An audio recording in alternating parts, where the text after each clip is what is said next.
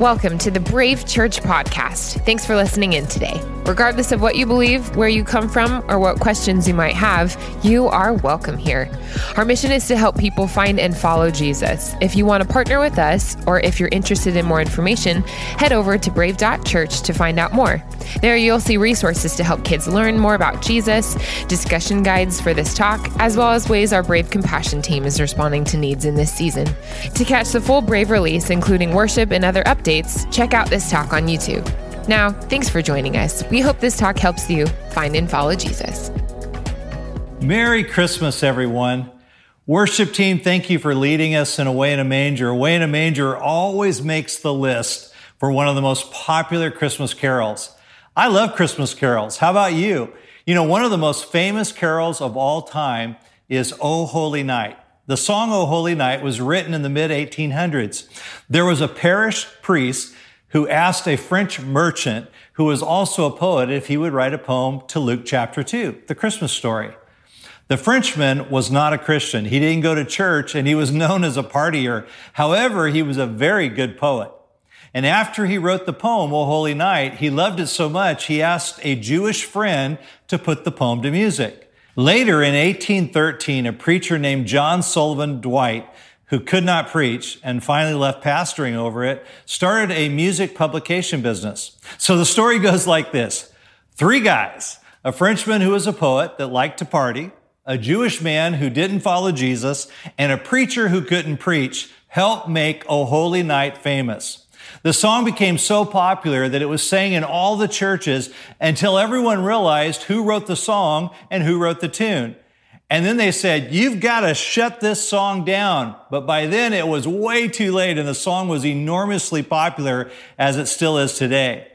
Another interesting thing about the carol is about five decades later in 1906, a 33 year old Canadian professor did what many people thought was impossible.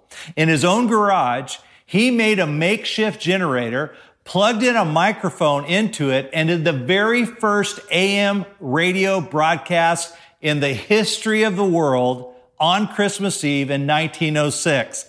He spoke into the microphone and he read Luke chapter 2, the Christmas story. And it came to pass in those days that a decree went out from Caesar Augustus that all the world should be taxed. And he read the entire chapter.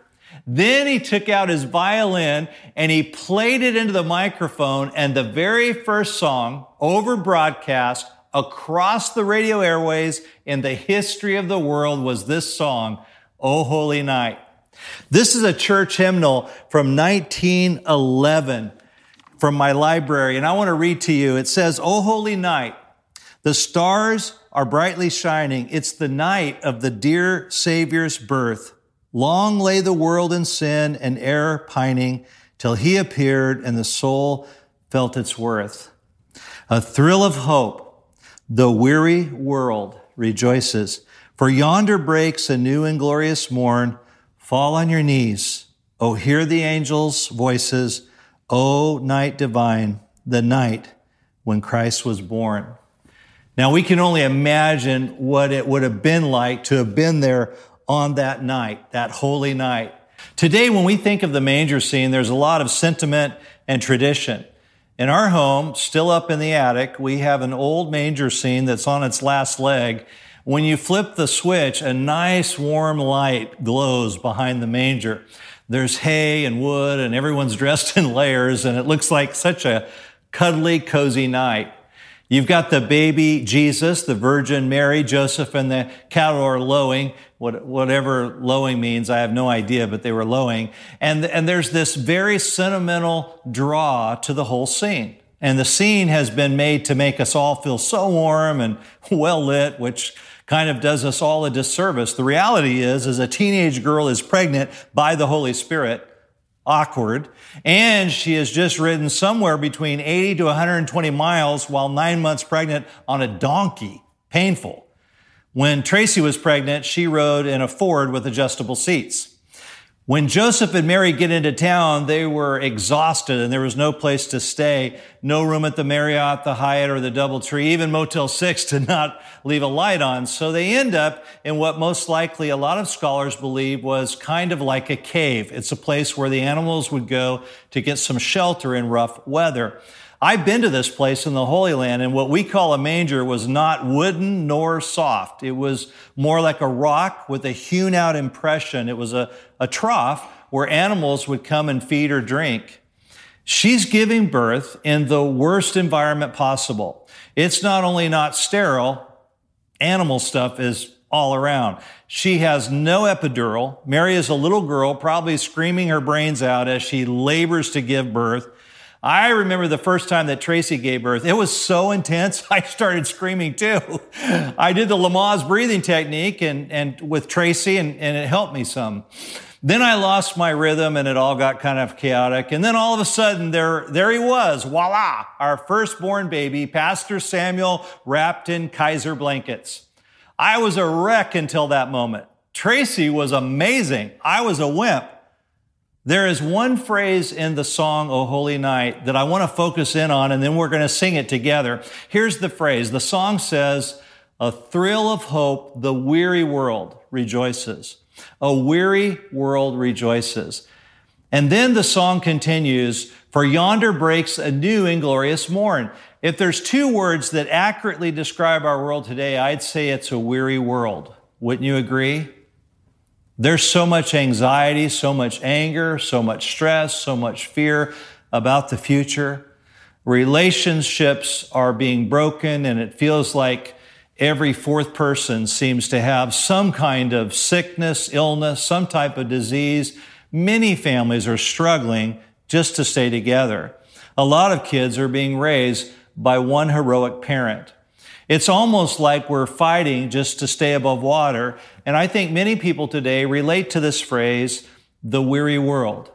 The weary world rejoices. But what I love about this song is it says that there's a thrill of hope. In the chaos of this holy night, there's a thrill of hope. And my prayer for you is if there's any weary world in you, that you'll experience a thrill of hope and that inside of your weary world, you'll find the faith to rejoice. Because even in the chaos of this night, over 2,000 years ago, there was a new and glorious morn. We've all had some dark nights, but think about it, not just what happened on that holy night. Think about what happens the next day when the sun comes up. The Savior has been born. It's a new and glorious morning. It's a new day. Everything is different because of Jesus. Jesus has changed everything. When Jesus Christ is born again into your heart, everything changes. The book of Lamentations is an ancient book, and it was written after the city of Jerusalem had fallen. And at that moment of tragedy, the prophet Jeremiah speaks out with this declaration. He says in Lamentations 3, because of the Lord's great love, we are not consumed, for his compassions never fail. They are new every morning. Great is your faithfulness. I say to myself, the Lord is my portion. Therefore, I will wait for him. The Lord is good to those whose hope is in him. To the one who seeks him, it is good to wait quietly for the salvation of the Lord. Three things that I'd like for us to see on this holy night before the morn. Number one, Jesus is our source for today. Jeremiah said, The Lord is my portion, therefore I will wait for him. The Lord is all you need. He is your portion. He'll bring to you what you need. Not always what you want, but what you need. What does it mean to say the Lord is my portion? Well, it could mean any number of different things. Some scholars believe, and I tend to agree, that it likely is referring back to a time when the Israelites were wandering in the desert and God provided for them a daily portion of manna. Every day when they would wake up, God would give them exactly enough food. He would be their portion for that day. The Lord is our portion. He provides what we need. The interesting thing is, if they ever tried to hoard the food or even save some for the next day, the food wouldn't last, it would rot.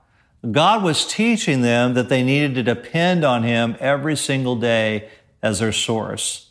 You can never learn that God is your portion until you need Him to be. Recognizing Jesus as our source for today brings joy into our lives. Looking for Him throughout your day. Look for the God moments in your life. George Strait sang a great song called I Saw God Today. It was about how in the simple moments of your day you can see and find God at work in your life. We can learn to be grateful for what we have today without worrying about tomorrow. The Lord is our portion, which brings us to our next point.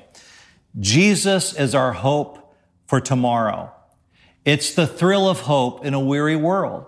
It's the belief that there's a, a new morning after a long night. You know, many people are hope deprived because we keep putting our hope in all the wrong places. Hebrews 10 verse 23, it says, let us hold unswervingly to the hope we profess, for he who promised is faithful. When people let go of hope, they, they cling to fear and anger and anxiety. Putting your hope in Jesus this Christmas means turning our greatest worries to Him. One day, death was walking toward a man who stopped him and asked, What are you going to do? And death said, I'm going to kill 10,000 people. The man said, That's horrible. Death said, That's the way it is. That's what I do. As the day passed, the man began to warn everyone he could of death's plan. At the end of the day, he met death again. Hey, you said you were going to kill 10,000 people, and yet 100,000 people died today. Death said, I did only kill 10,000 today. Worry and fear killed the others. Worry grows things in our minds and feeds our fears, and it will always make matters worse. Proverbs says anxiety in the heart of a person weighs them down, but a good word makes us glad. Worry causes fatigue during Christmas. It's, a burden too heavy for anyone to carry. Worry is exhausting for you. It makes us a weary world. Jesus, our hope for tomorrow, he is our hope because he wants to help you and he has the resources to do that. One of my favorite verses is in Matthew chapter 11. It's where Jesus says, Are you tired? Are you worn out? Burn out on religion? Come to me. Get away with me and you'll recover your life and I'll show you how to take a real rest. Walk with me and work with me. Watch how I do it. And I love this part. Learn the enforced rhythms of grace. I won't lay anything heavy or ill fitting on you. Keep company with me, and you'll learn to live freely and lightly. Number one, Jesus is our source for today. Number two, Jesus is our hope for tomorrow. And the third thing is, Jesus is our salvation for eternity. Hebrews 6 says, We have this hope as an anchor for the soul, firm and secure. You know, through this past year at times, it's been really ugly and uncertain. Thankfully, we have had a anchor, a beautiful anchor for our souls in Jesus. And no matter what today or tomorrow holds, our eternity is secure through Jesus Christ. He's the same yesterday, today, and forever. O holy night, the stars are brightly shining. It's the night of the dear Savior's birth. This is the season to reflect and to evaluate our lives. And I don't think there's any question after the year that we've had that our world needs saving and that no one human being is capable of doing that. Lamentations 3, verse 26, it says, It is good to wait quietly for the salvation of the Lord. What if today, tonight, is your holy night? Some of you have already been born into the family of God, and you need to be saved out of a very difficult situation. Jesus was born into the night to bring you goodness and light. But the first step to receiving hope begins with surrender. A weary world needs rest. We cannot save ourselves. Don't carry your burdens. your worries and fears one more day. Jesus is the Son of God. He was born of a virgin. Jesus died on the cross and rose again so that we could receive eternal life. On this holy night, this holy night, would you pray with me and let's make this a holy moment? If you would like to receive Jesus Christ as your Savior on the eve of this holy night, I'm going to pray a Christmas prayer to receive Jesus as my Lord and Savior. And if you'd like, you can make this your prayer too. Dear Jesus, I'm so tired. Tired of relying on my own strength, trying to figure out in my mind how to make things work in my life. Tired of that sense of emptiness and even the guilt and condemnation and sometimes shame that I feel. Lord, I need you. I do need a Savior. Every Christmas has come and gone, but this one's different for me. I recognize and I just want to surrender to you that I need you as my Lord and Savior. And so I place my trust in you now to become just that, my Savior. Thank you, Jesus, for saving my soul. Amen. Merry Christmas. Thanks for joining us for the Brave Church podcast. If this ministry is impacting you, please consider giving to support what God is doing through our church. For questions or to get connected, please visit brave.church. We'll see you next week.